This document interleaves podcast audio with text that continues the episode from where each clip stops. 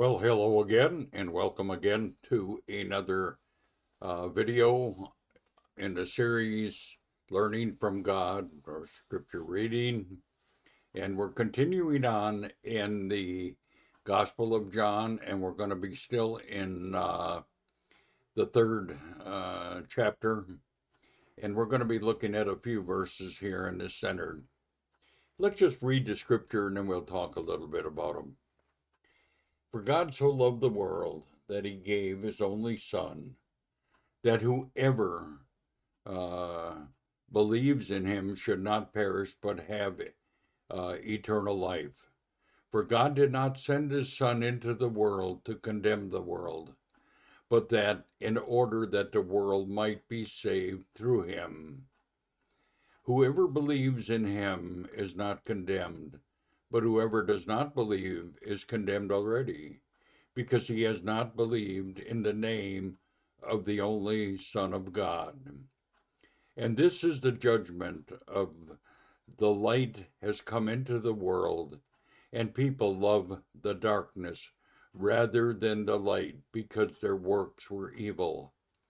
For everyone who does wicked things hates the light and does not come into the light, lest his work should be exposed.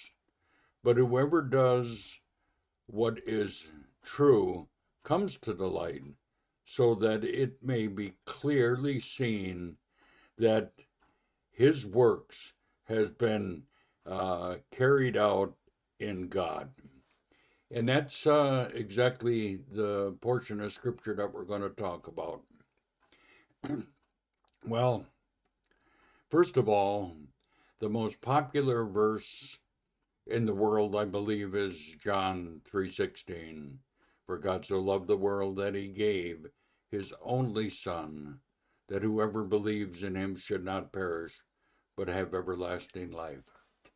You see this verse being held up at sports event and different activities.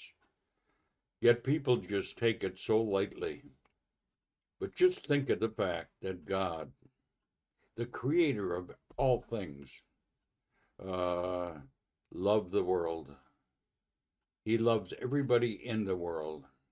The whole world system that's run by Satan. That's not what God loves. Uh, and it tells us in another portion of Scripture, he who loves the world, the love of the Father is not in him. But God is talking about people in the world, all those that make up the world population. God loves everyone. And he wants no one to come to repentance. He wants everyone to come to repentance he doesn't want anybody to perish. And this is true. God loves you. But people just take this verse and just make fun of it. And the reason is because they're walking in darkness. They don't understand the Word of God.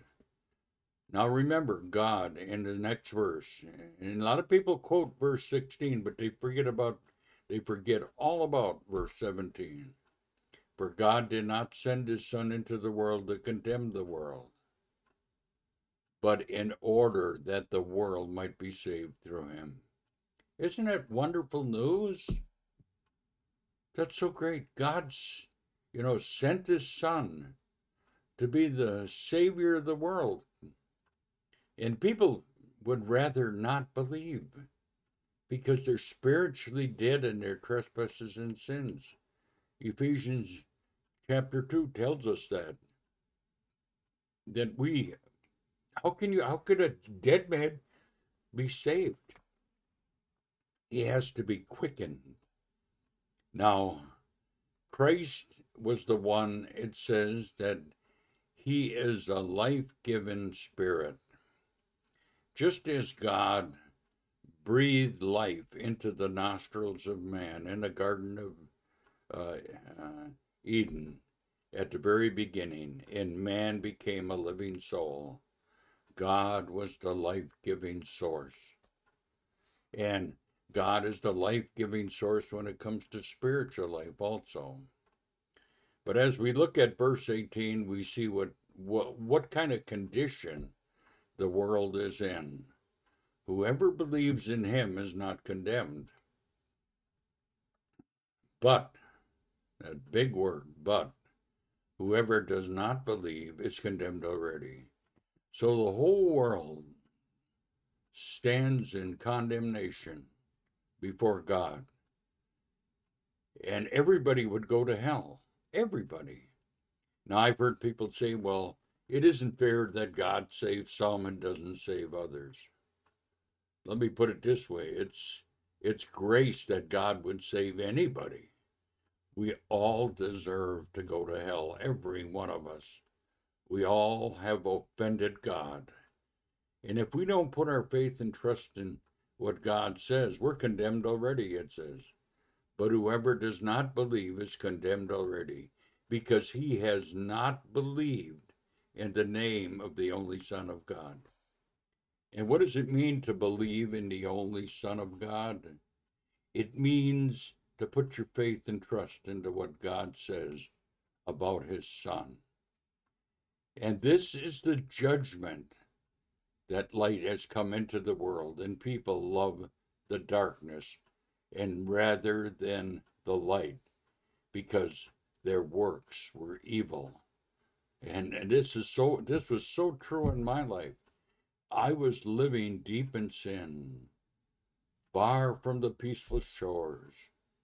There was no hope at all for me and I was not even looking for God. But God had to cause things to happen in my life that made me turn and look to God for salvation. But before that, uh, I didn't. I, I, I was a night person. I was out drinking every night. I was out running around, sinning, but I was doing it in the darkness of night. I hated the light because the light would expose everything I was doing. For everyone who does wicked things hates the light and does not come to the light, lest their work should be exposed. So if you're one who's running around and hiding in the dark corners and not looking for God, God is looking for you. He wants to save you. He wants you to come to full repentance. But it says, but whoever does what is true, if you believe the truth of the word, comes you'll come to the light so that it may be clearly seen that his works have been uh, carried out in God. In other words, Christ knows you better than you know yourself. Christ knows that you need a Savior. You're the one that really doesn't realize that you're a lost sinner because you're hiding in that dark corner. Come out of that corner. Come to the Word of God. Come to the light. Come to the Lord Jesus Christ. He is the light of the world. The light of the world is Jesus. Uh, just come to him for salvation. That's a message that's really in this small portion of Scripture.